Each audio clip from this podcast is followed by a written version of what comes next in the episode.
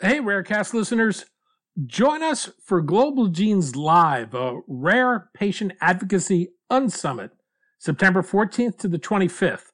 This two-week virtual event will feature a variety of interactive and educational events, meetups, workshops, and performances. Whether you're a rare disease veteran or new to the community, we invite you to connect and engage with us and others through interactive activities.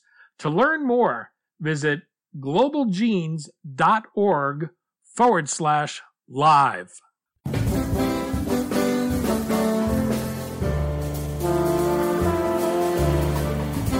I'm Daniel Levine, and this is RareCast.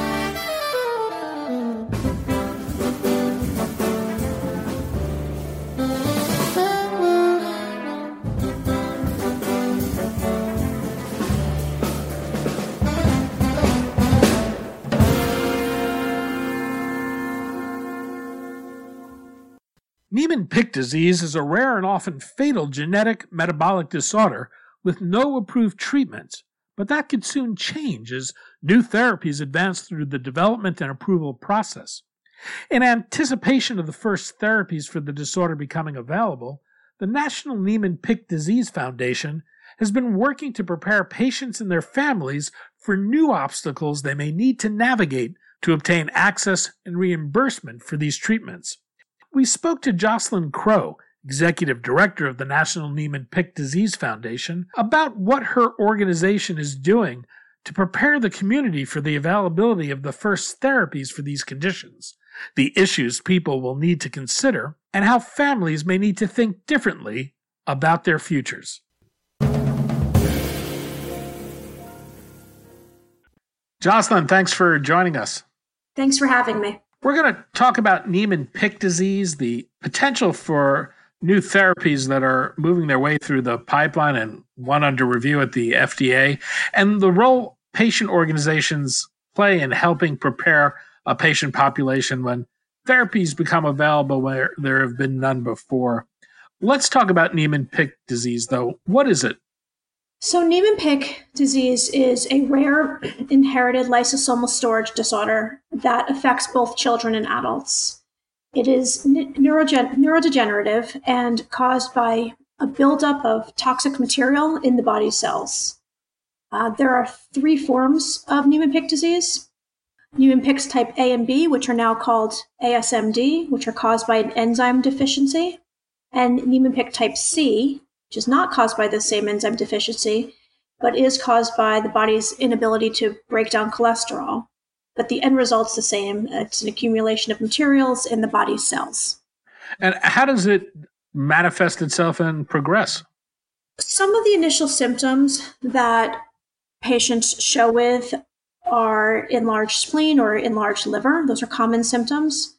Um, in young children, they're They, you may see inadequate growth, uh, missing or delayed developmental milestones, uh, clumsiness, or ataxia, which is a loss of full control of bodily movements. Um, you may see something called vertical gaze palsy, which is the inability to move the eyes up and down, or jaundice in young children. The challenge is that Niemann-Pick disease is a very complex disease with a wide variety Um, of a wide spectrum of phenotypes and severities. And there's a wide variety in the age of onset. So onset may occur anywhere from early infancy, possibly even in utero, through later childhood and early adulthood. And now we're seeing more and more cases be, being diagnosed into later adulthood. What's the prognosis for a patient diagnosed with this condition today? Well, Niemann-Pick disease is a, is a devastating disease um, for all families, you know, no matter what age their symptoms onset. The prognosis today is that it's still a disease with no approved treatment and no cure. So imagine, you know, struggling to find the diagnosis. It can take some families several years to get to the right doctor or the right genetic counselor to then learn finally what they have. But then once you receive this diagnosis, learning that your loved one has a rare and fatal disease with no cure.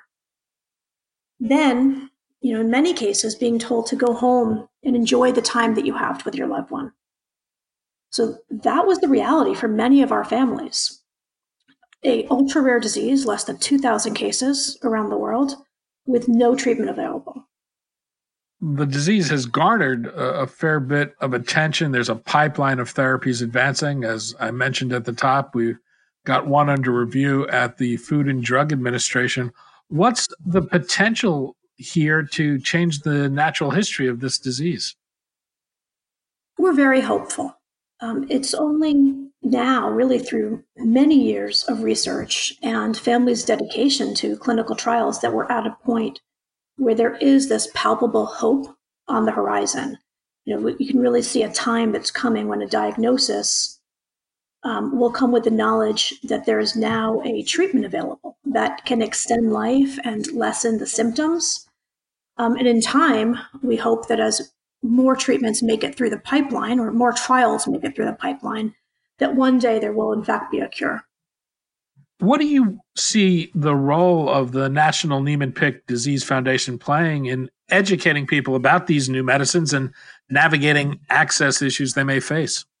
Well, N M P D F plays an important role in this. As a national patient organization, we dedicate a lot of time to providing families with not only the most up-to-date information on trials and and where, you know, where um, we stand in terms of pipeline, but also in helping the community to manage expectations and to understand timing, and also some of the realities. Um, realities previously included discussions on, you know, what does the regulatory process look like, and not everything makes it through the regulatory process. Unfortunately, reality is that in drug development, not everything gets approved. And how does that impact a community? But also, once a drug is approved, what happens next? Um, you know, the hope from families is, you know, of course, is X drug's been approved, I would like it tomorrow. But that's not the process and the path of what happens. So we have used our educational channels, including our newsletter and our social media channels, and most recently our annual Family Support and Medical Conference, to bring in expertise and knowledge leaders to talk about these issues, and to talk about, for us now, that piece of what comes next in um, following approvals. This is something I imagine is new to your organization, as there haven't been drugs previously available. How have you gone about putting together programs and services to address patients? Have you worked with other patient organizations that have been through this? Have you worked with drug companies or insurers? So I think it's a combination of all of them. Um, you know, first, N M P D F has, you know, has grown organically since its founding in the nineteen nineties. And what started as a collection of families who were raising money to support research, um, really for their loved ones, grew and changed over the years, and went through a community needs assessment um, in approximately two thousand sixteen, where, where the community determined that what was really needed and what was missing was family services and family supports. So as the organization was looking to repurpose and revision, they realized that they really needed professional leadership, which is where I came in. I had I came to the organization in two thousand eighteen uh, with over ten years experience in pharma, having worked with many um, big pharma on various therapeutic issues and access issues. So at this point, yes, you're correct. In terms of how we how we work with the community and prepare the community, we work very closely with all of our pharmaceutical partners um, who have active clinical trials, as well as those still in preclinical stages. We do, of course, reach out for best practices with other rare disease organizations. We are in constant communication, well, not constant, but we are in regular communication with the F D A. And we were very fortunate to have Doctor Kathleen Donahue of the of the F D A as our keynote speaker at our recent conference, talking about um, COVID nineteen and what its impact on the regulatory process. But we're also doing work to to pave the environment and to help us understand some of the needs of the community.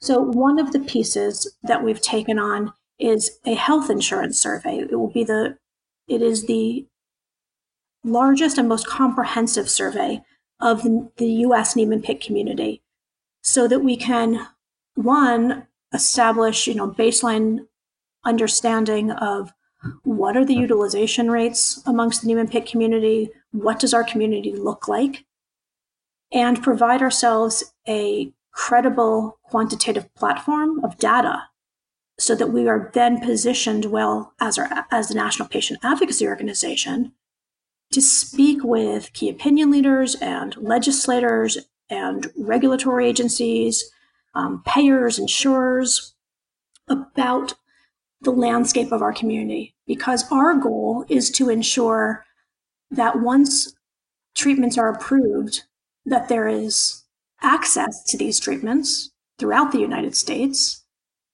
and that there is payment for these treatments throughout the United States.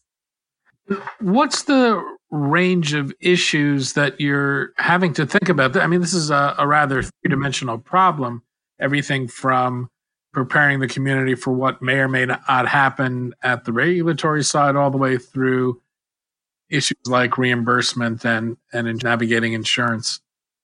It, it, it absolutely is. It's, it's it's very it's very complex, and I think for you know to see this in a rare disease is even more challenging, because we have small patient populations, and the cost of medicine is expensive. But the and any value, discussions with insurers about how they might treat any drug that's approved? Uh, Are you finding that part of what you're doing is helping establish a, a case for the value of any drugs? Yes. So we see strong value in sharing family stories and helping opinion leaders understand the impact and the severity of this devastating disease on the family, from a physical standpoint, from a financial standpoint, from a socioeconomic standpoint, um, you know, really from the, looking at this from a three sixty perspective. The severity of this disease is, it, it's really, it, it's, it's devastating. We have many families who do, you know, to their loved ones being compromised, um, one parent needs to stop working and become a full-time caretaker. So you combine that to all the other stressors going on. Um, you know, there's a real case for why treatments are needed once they've been approved. At the same time, have there been any discussions with drug companies about programs they may put into place to ease yeah. out? Yeah, we we are we we you know we we're in, we're fortunate to have very good relationships, actually, with many of the drug companies in our space. And we know that they, too, are thinking about how to ensure that patients do get medications and treatments, and that they are thinking now what this will look like. And we are working, you know, in tandem as best possible to make sure that the family perspective is conveyed um, on a deep enough level so that they're able to formulate programs in the future that will meet the potential needs.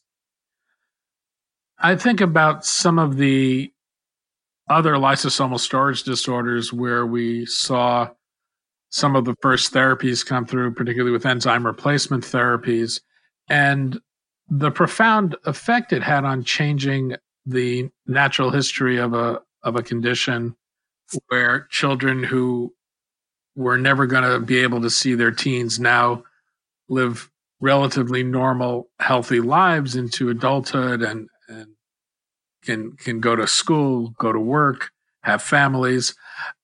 Do you think at all about the implications of what therapies might have in Niemann-Pick and having to work with the patient communities to think differently about their futures?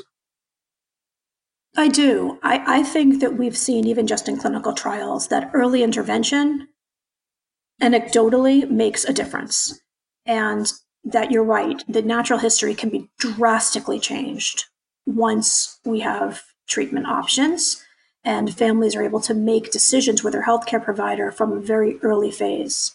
Um, you know, and looking in the future, hopefully we'll have newborn screening available for Niemann-Pick disease, for N P C as well as for A S M D, which would also give families much earlier chance to tackle some of the issues ahead and to learn as much as they can about the disease before they may even see any symptoms. What are the types of things patients will start to need to think about if there is an available therapy that can change the course of a disease? So I think that they'll need to think about, you know, again, in conjunction with their healthcare provider, but when to initiate treatment is an important discussion. Um, do you do it right from the first set of symptoms? Do you wait? You know, these are not decisions that I can make. I'm not their physician. However, that would be a very important discussion to have, and to be frank, a really um, fortunate discussion to be in a position to have, given how long the community has not had those type of choices. Joslyn Crowe, Executive Director of the National Niemann-Pick Disease Foundation. Joslyn, thanks so much for your time today. Thank you.